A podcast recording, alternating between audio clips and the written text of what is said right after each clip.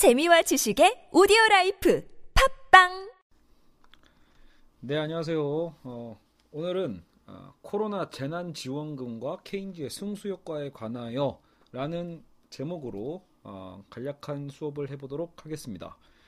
아니 무슨 또 케인즈까지 다루냐라고 하시는 분도 있겠지만 여러분 저 원래 경제학 좋아합니다. 어, 물론 이제 잘하진 않는데요. 만약에 정말 어, 우선순위에 밀려서 아무래도 저도 이제 지금 이제 철학 관련된 책을 더 많이 읽고는 있지만 어, 개인적으로 이 케인즈라는 경제학자를 좋아하고 그래서 최근에 이제 관련된 케인즈 관련된 책을 한 권을 읽었거든요. 음, 그래서 어, 읽는 과정에서 안 그래도 최근에 어, 이 코로나 사태와 연결해 봤을 때 이 재난지원금 얘기가 있잖아요. 재난지원금이 지금 벌써 지급되고 있는데 과연 지금 코로나 사태에서 정부가 이걸 재정 지출이라고 하는데 정부가 어떻게 보면 돈을 푼다고 하죠. 돈을 뿌린다. 뭐 이렇게 얘기해도 되는데 정부가 이렇게 푸는 이런 재난지원금이 정말로 어떤 효과가 있을지 어, 여러분들 알다시피 이미 어, 미통당이죠. 어쨌든 우리나라 보수 경제학을 어, 신봉하는 뭐 학자분들이나 거기 당연히 이제 그런 어, 보수를 지지하는 정당 입장에서는 이런 국가가 나서 가지고 뭔가 무상으로 어, 돈을 푸는 행위에 대해서 굉장히 부정적인 입장을 갖고 있거든요. 물론 지금은 여론이 완전히 반전돼서 그 누구도 재난지원금을 더 주지 마세요 이렇게 얘기하는 사람들은 굉장히 드뭅니다. 어, 게다가 어, 여러분 이제 총선 전후로 기억나시겠지만 총선 전후로 사실은 저, 현 정권도 원래는 아무래도 그런 부담이 컸기 때문에 아, 70%전 국민의 70%만 재난지원금을 주겠다라고 했었는데 나중에 오히려 계산을 대충 막 굴려봤더니 어때요? 의외로 70%에 못 드는 국민들도 많은 거예요. 그러면 이제 못 받는 사람들의 분노가 오히려 더 커질 수도 있고 그리고 역으로 나름대로 이런 국민의 공감대가 형성이 된 거죠. 설령 이번에는 이건희가 받더라도 야 이재용도 재난지원금 받더라도 야 그래도 다 주자 차라리 이거 언제 계산할 거냐라는 거예요. 그래서 언제 70%다 계산해서 너는 되고 너는 안 되고 이거 구분해 가지고 행정비용 더 드는 데다가 무엇보다 시간이 문제죠. 코로나 사태라는 가장 이 초유의 사태에 의해서 어 경기가 지금 엄청 침체된 상황이란 말이에요. 경기 침체돼서 상인들 다 죽어 나가고 있는 상황에 지금 만약에 공무원들이 어, 몇 퍼센트 계산하고 누구는 되고 누구는 안 되고 서로 또 싸우고 이러겠죠. 막 그런 상황을 언제 다 지켜보냐라는 거죠. 그래서 어 결국은 총선 이후에 어, 이제 4.15 총선 이후에 어 결국은 이제 100% 지급이 되도록 어 통과가 됐고 실제로 여기에는 분명히 어 야당의 협조도 있었죠. 그래서 어 국회도 일사천리로 이거를 처리하는 덕분에 어쨌든 지금 어, 전 국민을 대상으로 한 재난지원금이 어, 다 지급이 된 상황입니다. 뭐 아직도 진행 중인 경우도 있겠죠. 그래서 오늘 이 시간에는 재난지원금 그게 뭐가 아니라 코로나 재난지원금이 어, 대체 왜 어떤 원리로서 효과를 가져올 수 있는지 예를 들어 이런 거 있잖아요. 정부가 정말 이번에 총 뭐 예산을 내서 뭐 몇십 조를 풀었다. 예를 들어 한 20조를 풀었다고 칩시다. 20조를 빚내 가지고 푸는 거니까 결국은 그 20조는 어 나중에 다 미래 세대의 빚 아니냐 이제 이런 반박도 있고요. 혹은 지금 20조를 풀어도 어 결국은 그 20조를 푼 것도 결국 세금을 통해서 푸는 거고 빚을 내서 푸는 거니까 사실 이 경기에 푼다고 하더라도 그만큼 정부가 오히려 민간 시장을 위축시키고 민간 투자를 위축시켜서 사실상 그 효과는 제로에 가깝다.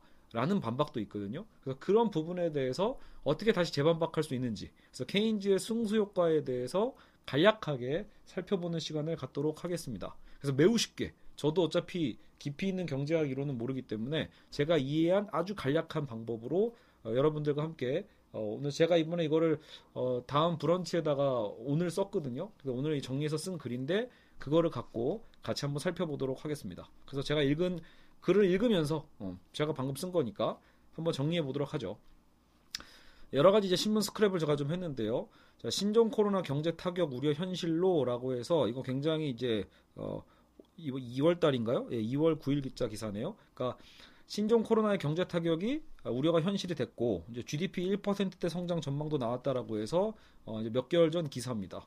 자, 그래서 코로나 사태가 장기화되고 있는 지금 한국 사회를 비롯해서 전 세계 정부가 앞다투어 추진하고 있는 정책이 있는데 바로 정부 예산을 추경 예산이라고 하죠. 돈을 더 많이 어, 추가 경정을 해서 긴급재난 지원금을 모든 국민에게 지원하는 정책이 바로 그것입니다. 즉 한국만의 문제가 아니라 전 세계가 과감하게 지금 돈을 풀고 있죠. 이 역대급 바이러스가 창궐하면서 사람과 사람의 간격이 어때요? 좁을수록 위험하잖아요. 좁을수록 위험해서 결국은 경제 활동이 최소화될 수밖에 없는 상황인 거예요. 네, 사람끼리 모이면 누군가가 감염자가 있으면 그 감염이 퍼질 수밖에 없죠. 공기 중으로 퍼지니까. 그래서 결국은 사람들이 대중교통도 안 타게 되고 어, 최대한 사람과 사람과의 관계가 넓힌다는 얘기는 가야 될 마트도 아, 덜 가게 되고 가야 될 가게도 어, 가, 안 가게 되고 주말에 놀러 갈 일도 못 가게 되는 거죠. 당연히 그래서 지금은 뭐 전 세계 또 한국 안에서만 보더라도 전국의 모든 웬만한 분야들이 대부분 경제가 침체되는 상황이에요. 뭐 특수 업종만 더 대박이 난 거죠. 뭐 마스크 회사나 뭐 이런 것들. 여하간 저조차도 여러분 뭐 대중교통을 진짜 최근 몇 개월간 진짜 저는 최근 한 3개월간 대중교통 한 세 번 타봤나? 거의 안 탔어요. 나갈 일도 없고 나갈 일을 안 만드는 거죠. 가족끼리 외식하는 거 정말 최근에 시작했습니다. 그 전에는 계속 시켜 먹었죠. 예, 저는 배달의 민족에 엄청난 어, VIP가 되면서 어, 그만큼 많이 시켜 먹었는데 나중에 또 배민 사태도 터지면서 잠깐 또 배민 앱도 지웠어야 됐고 뭐 여러 가지 일들이 있었어요. 그만큼 지금 경제 지표가 안 좋죠. 그래서 이건 한국만이 아니라 전 세계에 퍼진 지금 세계적 문제가 되었습니다. 사실 처음에는 이 전 국민을 대상으로 정부가 이렇게 빚을 내서 지원금을 무상 지원하는 것에 대한 거부 반응이 많았습니다. 그래서 여기 제가 어, 올린 기사에도 어, 전 국민 반으로 갈라진 재난 기본소득 여론 총선 앞두고 그러니까 4월 전인 거죠.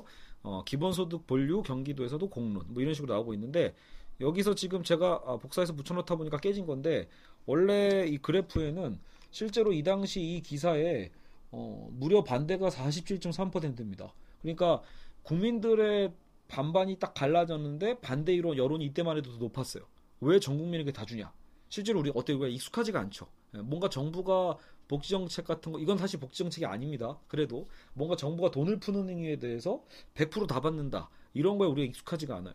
음, 그러다 보니까 어, 한국 사람들도 이거는 꼭 필요한 사람에게 먼저 가야 되는 거 아닌가? 필요한 것에 줘야 되는 거 아닌가? 이런 인식이 기본적으로 있기 때문에 사실은 전 국민을 대상으로 한 재난 기본 소득에 대해서 여론이 그 당시 몇 개월 전만 해도 좋지 않았습니다. 그래서 3월 즈음에 재난기본소득 논의가 본격화되면서 자, 그때만 해도 여론조사에서도 반대 의견이 더 높았다라는 거죠. 힘든 사람만 도와야 되는 거 아니냐.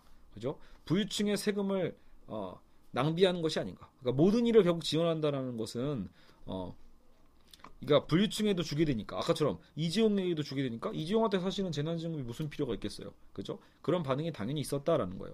그러다 보니까 이제 조선일보처럼 조금 더 보수적인 신문이나 그죠? 어, 언론에서는 포퓰리즘이라는 이제 용어가 당연히 등장을 했고 그래서 이제 코로나 틈타 현금 뿌리자는 포퓰리즘. 그래서 뭐 여기서 이제 뿌린다는 표현이 약간 부정적 어휘로 쓰고 있는데 저는 뭐 오늘은 긍정적으로 좀 뿌린다는 표현을 쓰고 싶네요. 뭐 어때? 여하튼 여기서 보면 음, 부제가 이거죠. 여권을 중심으로 우한 코로나 사태 역시 이때도 우한이라고 불렀죠. 국민 전체나 일부 계층에게 1인당 50에서 100만 원 재난 기본소득 지급한 주장이 끊이지 않고 있다라고 하는 거예요. 그러나 자 여러분 우리가 알다시피 4월 총선을 기점으로 분위기가 급반전하게 됩니다. 이건 결국은 국민들이 전부가 다 느낀 거예요. 코로나로 인해 거의 모든 국민이 경기 침체 문제를 몸소 체험하게 되었고 이 심각성의 정도만 다를 뿐이지 모두가 힘들다는 중론이 다 모인 거죠. 그런 상황에서 야 진짜 이거는 뭐 1분만 준다고 될 문제가 아니라 정말 너도 나도 소비를 안 하고 있잖아요. 그러니까 내가 소비를 안 하고 아낀다는 것 자체가 여러분 사실은 위기라는 소리예요. 어, 내가 예전에는 몇 번 나가서 외식할 문제를 지금은 몇 번도 먹지 않고 단순히 시켜 먹고만 있다. 혹은 뭐 혼자 밥 차려 먹고 있다. 이것만으로도 어떤 상인들은 치명타를 입고 있는 거죠. 뭐 커피숍도 마찬가지잖아요. 그래서 재난지원금이 전 국민을 대상으로 주어지게 결국 되었다. 총선 이후로 급반전했죠.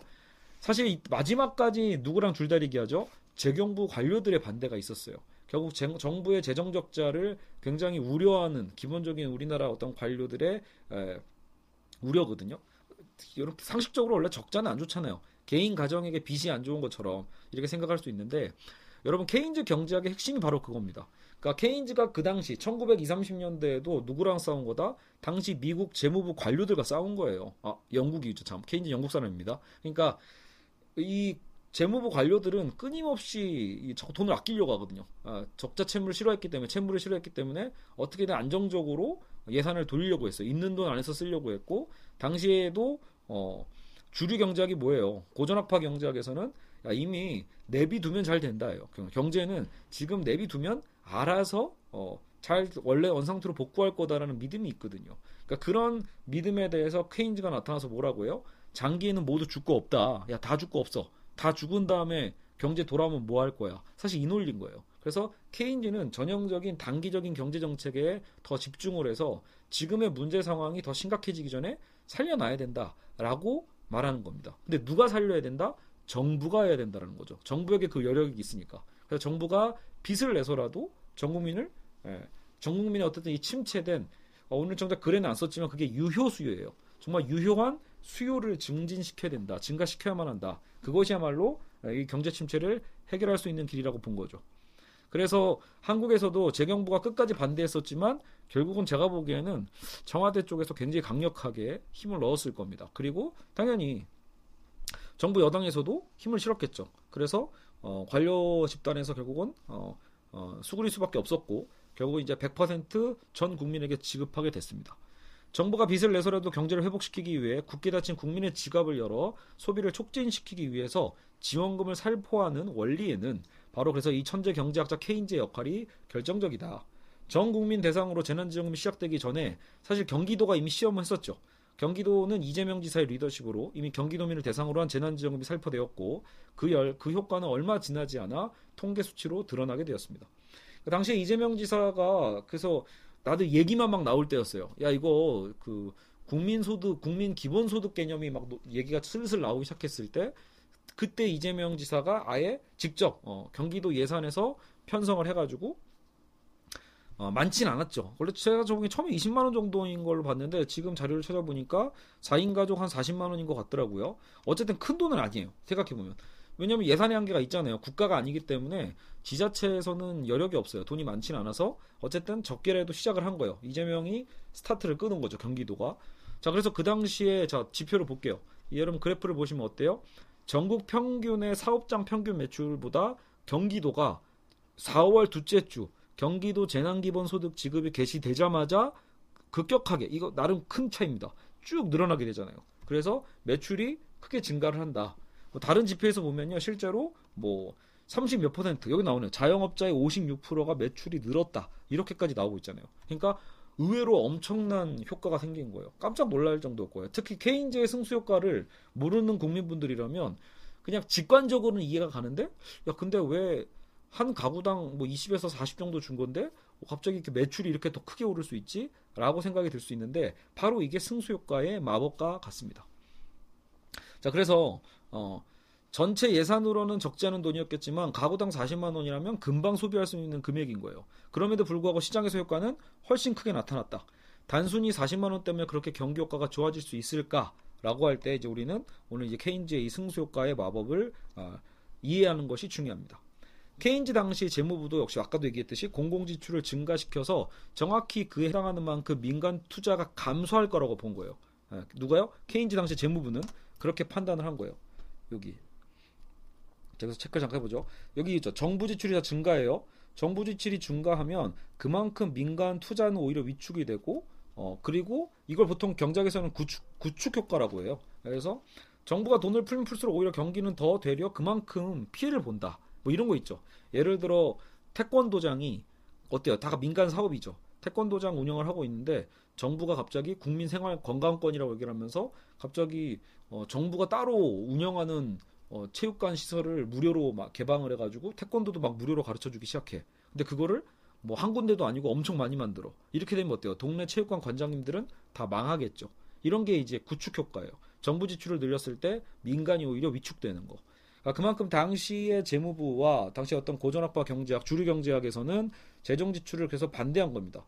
예. 결국은 민간 투자가 감소해서 도로아미 타불이 될 거니까, 그죠? 결국 어, 전 국민을 대상으로 돈을 줄 수 없다는 우리나라 한국의 재경부 고위 관료와도 비슷한 태도라고 볼 수 있겠죠. 자, 그러나 케인즈의 생각은 전혀 달랐습니다. 공공 지출이 증가하면 단순히 최초의 증가분만큼 국민 소득이 상승하는 것이 아니라 어떻게 보면 쌤쌤 정도가 아니라는 거예요. 자, 1을 투자했더니 1이 나오고 10을 투자했더니 10이 나오는 뭐 그 정도의 방식이 아니라는 거예요. 오히려 그 승수라는 게 있어요. 몇 배의 효과를 낼 수 있을 것이다. 국민 소득이 그래서 그만큼 증가하고 경기 침체를 활성화로 바꿀 수 있을 거다라는 승수 효과입니다. 자, 그래서 승수는 자, 예를 들어 볼게요. 저는 오히려 좀 대학교 때 경제 이런 실물 경제에 더 어, 어두워서 그랬는지 전 이거 참 처음에 이해가 안 갔거든요. 자, 천억 원의 돈이 투자가 이루어졌어요. 최초의 경제에 천억 원의 돈이 자 투자가 됐습니다. 그러면 이 금액은 결국 누군가의 손에 들어가서 그 사람의 소득이 되겠죠. 그렇죠? 그래서 엄청난 기업에서 예를 들어 자, 뭐 네이버나 카카오가 천억의 소득을 얻었다고 칩시다. 자, 그래서 그 최초의 소득이 천억, 자 플러스 천억이 된 거예요. 자, 여기까지 1단계입니다. 그럼 자 현재 경제에는 천억이 발생했어요. 근데 이제 이 천억에 소득 중에 900억을 소비에 지출한다고 가정하죠. 그래서 뭐 예를 들어 네이버든 다음이든 갑자기 천억을 번 사람이 아 나는 이 중에 무려 900억을. 나는 100억만 저축하고 나는 900억은 다시 투자를 하든 어쨌든 소비를 쓸 거야. 라고 그런 성향을 갖고 있다고 가정하자라는 거예요. 그래서 10분의 9를 소비하는 거죠. 그래서 소득 중에 이렇게 일정 비율을 소비하는 성향을 한계 소비 성향이라고 합니다. 우리도 다 그런 성향이 있죠. 여러분 월 소득 중에 몇 퍼센트 저축하고 몇 퍼센트 소비합니까? 그게 바로 소비 성향이에요. 그러니까 케인즈는 실제로 이런 경제의 소비 심리에 어, 경제 주체의 심리에 되게 관심이 많았거든요. 그래서 케인즈는 완벽한 수학적 식을 중시하지는 않았어요. 케인즈는 직관적입니다. 직관적으로 어, 생각을 많이 했던 거예요. 그랬을 때 국민들이 결국은 소비 성향이 있는데 그런 어떤 평균 소비 성향을 계산할 수 있을 거다라고 본 거고 지금 이제 하나의 가정입니다. 한계 소비 성향을 좀 높게 잡았죠. 0.9로 잡은 거예요. 10이 들어오면 9를 쓰는 사람. 그죠? 100이 들어오면 90을 쓰는 사람인 거예요. 그래서 한계 소비 성향은 여기서 0.9가 됩니다. 자, 그래서 어쨌든 자, 첫 번째 사람이 천억을 벌어, 들였죠 그리고 900억을 썼어요.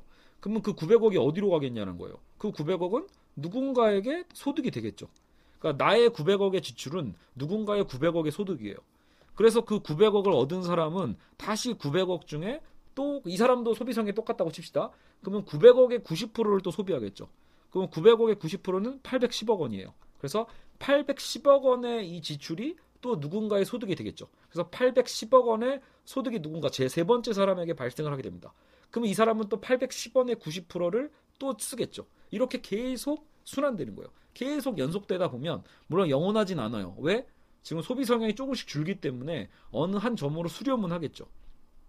중요한 건 그겁니다. 처음에 발생한 건 천억의 투자였는데 단순히 시장 안에서 천억의 효과만 내고 마는 게 아니라 소비 성향만큼 계속 반복되죠. 그러니까 나중에는 천억보다는 몇 배의 효과를 시장에 발생시킬 수 있게 되는 거예요. 알겠죠? 즉, 여러분 이게 이게 수식으로는 이렇게 볼 수 있어요. 좀 머리가 아프실 수 있겠지만 어, 잘 보면 어렵지 않습니다. 이거 아마 중학교 때 배우는 수 수학일 거예요. 그래서 순서대로 보는 거죠. 아까 첫 번째 사람 천억이었어요. 첫 번째 사람이 돈을 쓰면 두 번째 사람이 이제 900억을 벌고 세 번째 사람은 역시 그 900억에 곱하기 0.9가 돼서 810억 원을 벌고 그 다음 사람은 거기서 또 0.9를 해가지고 또 얼마를 벌겠죠. 이렇게 계속해서 더하는 우리는 더하는 방식을 어, 수식으로 배웠잖아요. 이렇게 되면 어, 요렇게 바뀌고 이렇게 되면 나중에 결국 어떻게 돼요? 1000 곱하기 1 마이너스 0.9 분의 1 예, 이렇게 돼서 나중에 결국은 1000 곱하기 10이 된다. 즉 다시 얘기해서 이게 승수예요. 여기서 말하는 10 있죠. 10. 요게 승수값입니다. 이 사례에 나온 국가의 승수는 10이에요. 그럼 다시 말하면 뭐다? 이 경제에 천억의 돈을 뿌리면 10번 돈다라는 거예요. 이 돈이 10번 정도는 반복이 돼서 무려 천억이 아니라 예, 천억 다음이 뭐죠? 1조인가요? 1조 원의 시장에 어떤 효과를 낸다라는 거죠. 엄청나지 않나요? 예. 자, 그래서 천억 원이 시장에 뿌려지면 지금 사례처럼 아, 오타네요. 90%를 소비하는 성향이라면 무려 10배의 경제 효과가 발생하는 겁니다. 여기서 승수가 바로 10이 됩니다. 즉 투자 승수의 경우 소득의 증가분을 투자의 증가분으로 나누면 되는데 더 쉽게 설명하자면 여러분 투자 승수는 1에서 자, 1 빼기 한계 소비 성향이 뭐야? 아, 방금 사례는 0.9였죠. 1 빼기 한계 소비 성향. 여러분 이거는 다시 얘기하면 한계 소비 성향을 1에서 뺐다는 얘기는 이거는 저축 성향이기도 한 거죠. 예, 그러니까 0.1이 남으니까 그것을 역수 1 마이너스 한계 소비 성향의 역수 분의 1 이렇게 하면 계산이 됩니다. 그럼 요게 승수가 되는 거예요.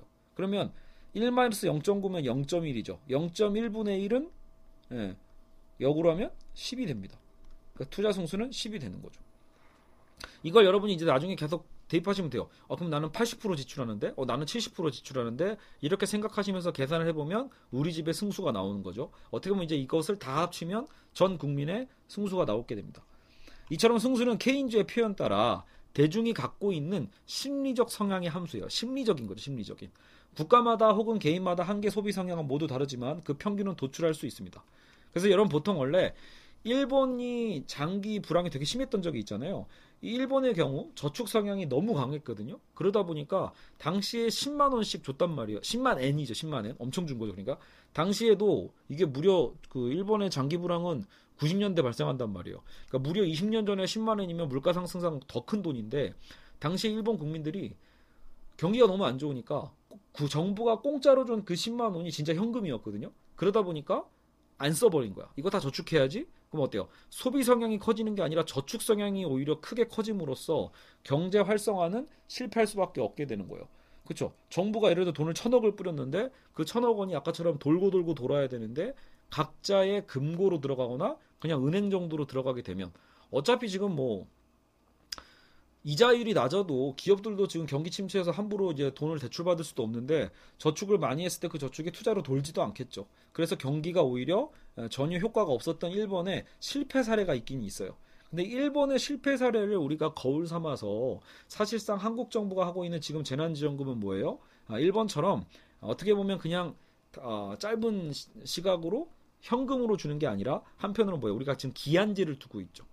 자, 그래서 이 정책의 성공 여부는 어디에 달렸습니까? 일단은 국민의 소비 성향에 달린 거예요.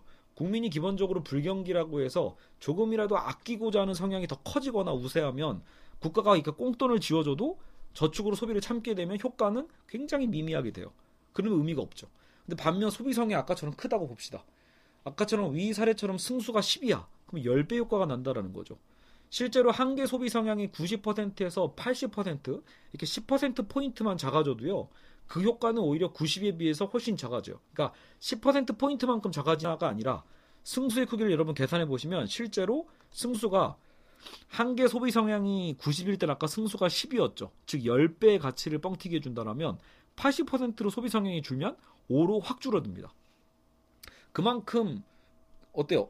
그래프가 이렇게 승수의 크기도 어, 우리가 소비 성향이 어, 줄면 줄수록 예를 들어 90에서 80으로 줄고 80에서 70으로 줄면 줄수록 승수의 크기도 기하급수적으로 떨어지는 거죠. 이렇게 떨어질 수 있습니다. 그래서 이 불경기일수록 이렇게 공짜로 주는 돈에 대해서 소비 성향이 얼만큼 큰가를 판단하는 것이 매우 중요합니다. 다행히도 자 보세요. 이미 경기도도 이미 그런 걸 경기도는 이미 지역 화폐 개념을 굉장히 많이 활용해 봤기 때문에 그 노하우가 있었던 것 같아요. 그래서 경기도를 비롯해서 현 정부도 이런 문제점을 인지하고 있기 때문에 재난 기본소득을 어때요? 영원히 쓸 수 있는 현금으로 준 게 아니죠. 주로 현물이에요. 선불 카드나 상품권, 지역 상품권이나 그리고 제가 알기로는 카드로 쓰기를 쓸수 있게 하더라도 역시 다 기한이 정해져 있어요. 그러니까 몇 개월 만에 두 달인가 세 달 정도 기한을 뒀죠. 두세 달 안에 다 쓰지 않으면 그 돈은 사라지는 돈이에요. 그렇기 때문에 당연히 그 누구도 저축할 마음이 없죠. 또 어차피 여러분 지금 국민 전부에게 준 거지만 4인 가구 기준으로 한 100만 원 정도란 말이에요. 물론 지역 지금 지원까지 생각해 보면 많이 받는 집들은 200만 원 넘게도 받고는 있습니다. 어쨌든 이게 현재는 한시적으로 지어지는 어, 정부의 지출이기 때문에 정부 지원금이기 때문에 어쨌든 지금 이 들어온 돈 정말로 꽁돈이죠. 어떻게 보면 불경기니까 그만큼 힘들었던 사람들에게 나름 위안이 되는 돈이고 이 돈을 어차피 써야 되는 거라면 특히 역시 뭐 경기도 같은 경우에 지역에서만 쓸 수 있잖아요. 그러니까 그 지역에서 소비할 수 있게 만들었기 때문에 지역도 활성화되는 장점이 있어요. 알겠죠? 그리고 이제 약간의 규제지만 일단은 여유가 있는 대기업보다는 동네의 소상공인들이 예, 바로 경제 활성화의 느낌을 받을 수 있게끔 일부러 정부가 약간 좀 타겟팅을 잡아놨죠. 소비할 수 있는 구역을 잡아놓음으로써 잘한 거라고 봅니다. 그거 아니었으면 저도 동네에 홈플러스가 바로 있기 때문에 홈플러스 가서 샀겠죠. 근데 홈플러스 안 가고 지역에 있는 일단 중형 마트를 쓰게 되어 있죠. 혹은 편의점. 그래서 그만큼 바로 소상공인들에게 경제 효과가 지금 본격적으로 살아나고 있다. 이제 그것을 우린 성과를 보고 있습니다. 진짜 너도 나도 지금 열심히 돈을 소비하고 있죠. 자, 그래서 오로지 소비해라라는 목적의 꽁돈이라면 국민들은 과감하게 소비를 할 수 있게 된다라는 거고 그래서 예전에 기사도 났잖아요. 예전에는 삼겹살만 사 먹었는데 이번에는 가족끼리 한우회식 처음 해봤다. 이런 기사들도 났어요. 그만큼 예전에 못했던 것을 과감하게 사볼, 사볼 수도 있고 가전제품을 바꿔볼 수도 있고 그죠? 저도 지금 건조기 고장 나가지고 어, 안 그래도 지금 막 어, 저희 뭐 저도 경제적으로 저, 저, 저는 여러분 그 영세 사업자여서 저도 실제로 어, 저는 반토막 났습니다. 작년 제 수입에 현재 정말 50%도 못 벌고 있거든요. 그런 상황이에요.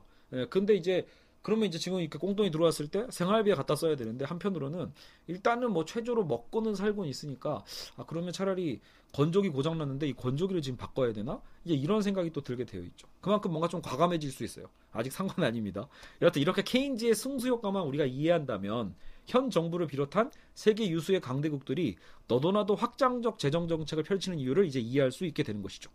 참고로 여러분 그래서 여기서 미국조차도 여러분 우리나라보다 훨씬 많이 풀고 있어요 돈을요. 미국은 오히려 자유시장 경제고 우리나라보다 그 말 그대로 아까 얘기했던 그런 고정 경제학, 주류 경제학자들이 훨씬 더 많이 포진돼 있는 나라인데 미국조차도 왜 그렇게 하죠? 여러분 그게 지금 비상 상황이란 뜻입니다. 그러니까 우리나라에서 지금 뭐 보수 언론이랑 뭐 여러 가지 뭐 야당에서도 이거 막 퍼주기 아니냐, 포퓰리즘 아니냐 얘기하고 있는데 그딴 얘기하다가 정작 경제가 다시는 회복 안 될 수도 있습니다. 그래서 차라리 지금 기회일 때 오히려 정말로 이렇게 정부가 돈을 풀었을 때 이게 무조건 낭비가 되는 게 아니라 손해 보는 것이 아니라 진짜로 어 경제가 이, 게 뭐예요? 피와 같잖아요. 어, 피가 흐르는 거잖아요. 결국 우리 몸에 어떤 이 동맥 경화라고 하죠. 지금이 그런 상황이란 말이에요. 피가 돌게끔 만들어주고 우리나라 경계를 경기 침체를 활성화시킬 수 있는 가장 좋은 대안인 건 확실합니다. 안 그래도 지금 이제 이재명 지사는 이제 2차로 지원을 다시 해야 된다라는 얘기도 하고 있단 말이에요. 그만큼 재난지원금이 조만간 다시 아마도 2차, 3차 시작되지 않을까 싶습니다. 자, 그래서 자, 실제로 어때요? 이제 100만 원씩 주어졌던 재난지원금의 효과가 안 그래도 최근 뉴스에 또 나왔죠. 소비자 심리 지수가 이제는 드디어 좋아진 거예요. 지난 2020년부터 계속 쭉 꺾이고 있다가 드디어 반등하고 있죠. 그래서 소비 지수도 올라가고 있다. 그러니까 이 상황에서 정부는 멈출 것이 아니라 더 공격적으로 어, 재정 지출을 할 수 있다. 참고로 여러분 지금 제가 오늘은 지표에 듣지 않았지만 전 세계 강대국 중에 한국의 이 재정 적자 수준이 가장 양호한 편입니다. 그래서 더 여력이 있다는 뜻이죠. 예. 그러니까 더 여력이 있기 때문에 이런 위기 상황에서 오히려 우리는 더 적극적으로 오히려 더 어, 재정 적자를 내서라도 오히려 이 경제 활성화에 아, 오히려 어떤 이 마중물이죠. 마중물을 부어줄 필요가 있다고 볼 수 있습니다. 자, 그리고 이제 참고로 케인즈 이론에서 정부가 사회복지를 확장해야 되는 근거가 안 그래도 딱 그 그래프에 이게 보이기를 제가 딱 복사해 왔는데 요걸 보시면 이해할 수 있습니다. 대체 우리가 사회복지를 통해서 누진세죠? 왜 부자에게 세금을 더 많이 걷어서 왜 가난한 계층에게 그 돈을 나눠줘야 되는가, 분배해야 되는가, 재분배라고 하죠, 재분배. 왜 그런가라고 봤을 때 여러분 이건 경제학적으로도 아, 수치적으로도 그러니까 의미가 있다는 얘기예요. 자, 여러분 이게 10분이 소득 10분이라는 게 뭐예요? 여기가 하위고 10으로 갈수록 상이거든요. 근데 보세요. 소비 비출액 지출액 비중이 나와 있죠. 소비 지출액 비중을 보시면 1분위는 132%는 뭐예요? 저축이 안 되고 빚이란 소리죠. 자, 2분위는 70, 3분위는 65. 쭉 보세요. 어때요? 흐름이 놀랍게도 규칙적으로 부자가 되면 될수록 자기 재산 안에서의 소비 성향은 비중은 줄어들 수밖에 없다라는 거예요. 부자니까 명품 많이 사고 그럴 것 같지만 여러분 결국 명품도 뭐 모든 거를 다 그렇게 쓰면 모를까 대부분의 부자들도 그만큼 돈을 또 많이 쓰진 않습니다. 자기 소득 안에서. 그러다 보면 결국은 이 가난한 계층에 비하면야 요 40%의 소비도 엄청난 소비겠지만 어쨌든 그러고도 더 많은 비율이 남는다라는 거예요. 그러니까 여러분 이건 경제적으로 손실이에요. 엄밀하게 보면 이 돈들은 다 저축되는 거 아니에요. 제대로 경제 활성화에 쓰이지 않고 멈춰 있는 돈들이 가능성이 높아요. 그렇기 때문에 차라리 정부가 여기는 지금 부족해서 난리잖아요. 소비가 소비를 더 하고 싶어 하는데 그러니까 이쪽에 남아도는 돈을 빼다가 이쪽으로 넘겨주는 게 누진세 제도죠. 그러니까 누진세를 통해서 결국은 어, 사회복지적으로 뭔가 정책을 수행하게 된다라면 여기는 1, 2, 3, 4분이 이쪽 가난한 쪽 계층, 저소득 계층은 여기도 그만 아, 더 허리띠를 졸라매서 이런 소비를 한 걸 거거든요.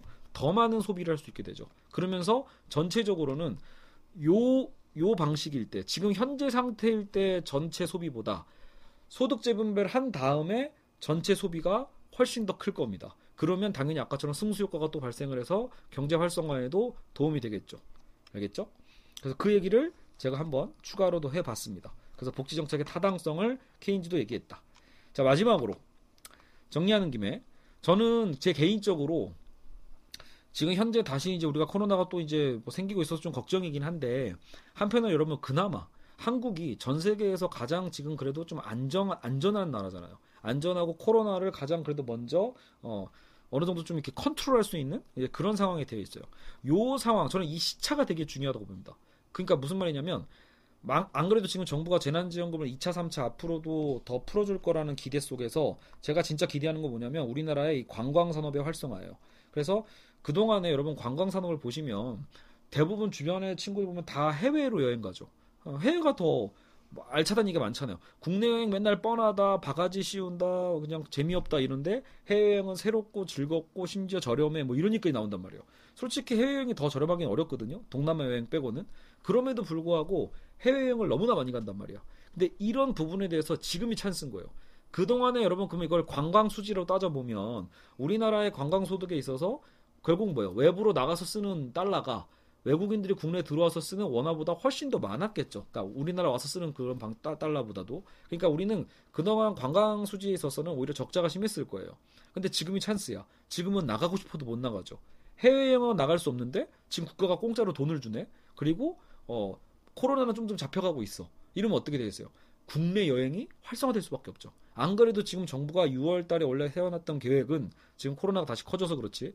원래 정부의 계획도 뭐예요? 국내 여행을 찬스로 잡아서 뭔가 더 진작시키려고 지금 아예 뭔가 계획을 잡아두고 있더라고요. 그래서 아마 여행 쿠폰을 조만간 또 뿌릴 겁니다. 예, 그만큼 여행 가란 얘기예요. 국내 여행을. 그래서 우리가 마스크 쓰고 생활 방역만 좀 잘 되고 거리두기만 잘한다라면 앞으로 해외 여행을 우리가 잠시 동안 못 가는 어때 지금 우리 욕구가 어때요? 여행 특히 여행 좋아하시는 분들은 막 피가 끓고 있죠. 어디든 빨리 나가서 막 돈을 쓰고 싶어. 이런 심리가 있단 말이에요. 그러니까 그 돈을 정부가 또 지워준다면 그리고 또 그 기회 찬스가 해외 여행은 갈, 수, 갈 수도 없는 상황이라면 국내 여행의 그 소비 진작은 엄청나질 거다라는 거예요. 그러면 오히려 국내 내수 시장의 활성화가 열리는 거죠. 항상 우리나라의 경제는 이 내수 시장의 어떤 이 불경기가 문제거든요. 그래서 이런 내수 시장에 특히 이런 관광 산업의 활성화가 조만간 될 거라고 예측되기 때문에 이때 제발 지자체는 더더욱이 정신 차리고 혹은 지자체가 더 그러니까 즉 단속도 해야 된다는 얘기예요. 어, 자꾸 이렇게 상인들이 상술, 얄팍한 상술로 단기적으로 물, 물 들어올 때 노졌자 이런 식으로 자꾸 바가지 씌우고 이런 거 못하게끔 철저하게 단속하고 오히려 장기적으로 야 진짜 그 도시 괜찮더라. 내가 이번에 해외 안 가고 야, 여수 갔더니 거기가 그렇게 좋던데, 야 충주 갔더니 그렇게 좋던데 이런 어떤 새로운 관광 콘텐츠 이거를 지금 준비해야 됩니다. 지자체는 지자체 안에 있는 경기 활성화를 위해서 제일 지금 제가 보기엔 고민해야 될 게 바로 관광 콘텐츠입니다. 어떻게 하면 대도시에 있는 인구들이 여행을 어, 이쪽 우리 도시로 오게 할 것인가? 그렇죠? 그 부분을 더 노력하고 상인분들도 장기적인 관점에서 관광 콘텐츠와 합리적 가격을 갖게 한다라면 분명히 국내 여행의 매력을 국민들이 다 찾게 될 거고 예. 지금은 정말로 너무 해외여행 일변도거든요. 그래서 이제는 국내 여행을 중심으로 재편될 수만 있다라면 어, 우리나라 앞으로의 내수 시장이 오히려 더 경제 효과, 그러니까 코로나 사태 이후에 오히려 더 어, 선순환 효과가 발생할 수도 있지 않을까 이렇게 한번 예상을 해봅니다. 자 어쨌든 오늘 케인즈의 승수 효과를 통해서 이 코로나 사태에 이제 우리가 주어지는 재난지원금이 어떤 효과를 누리게 될 것인지 그런 전망과 아, 원인 분석을 해봤습니다. 자, 오늘 여기까지 하겠습니다. 여러분 수고하셨습니다.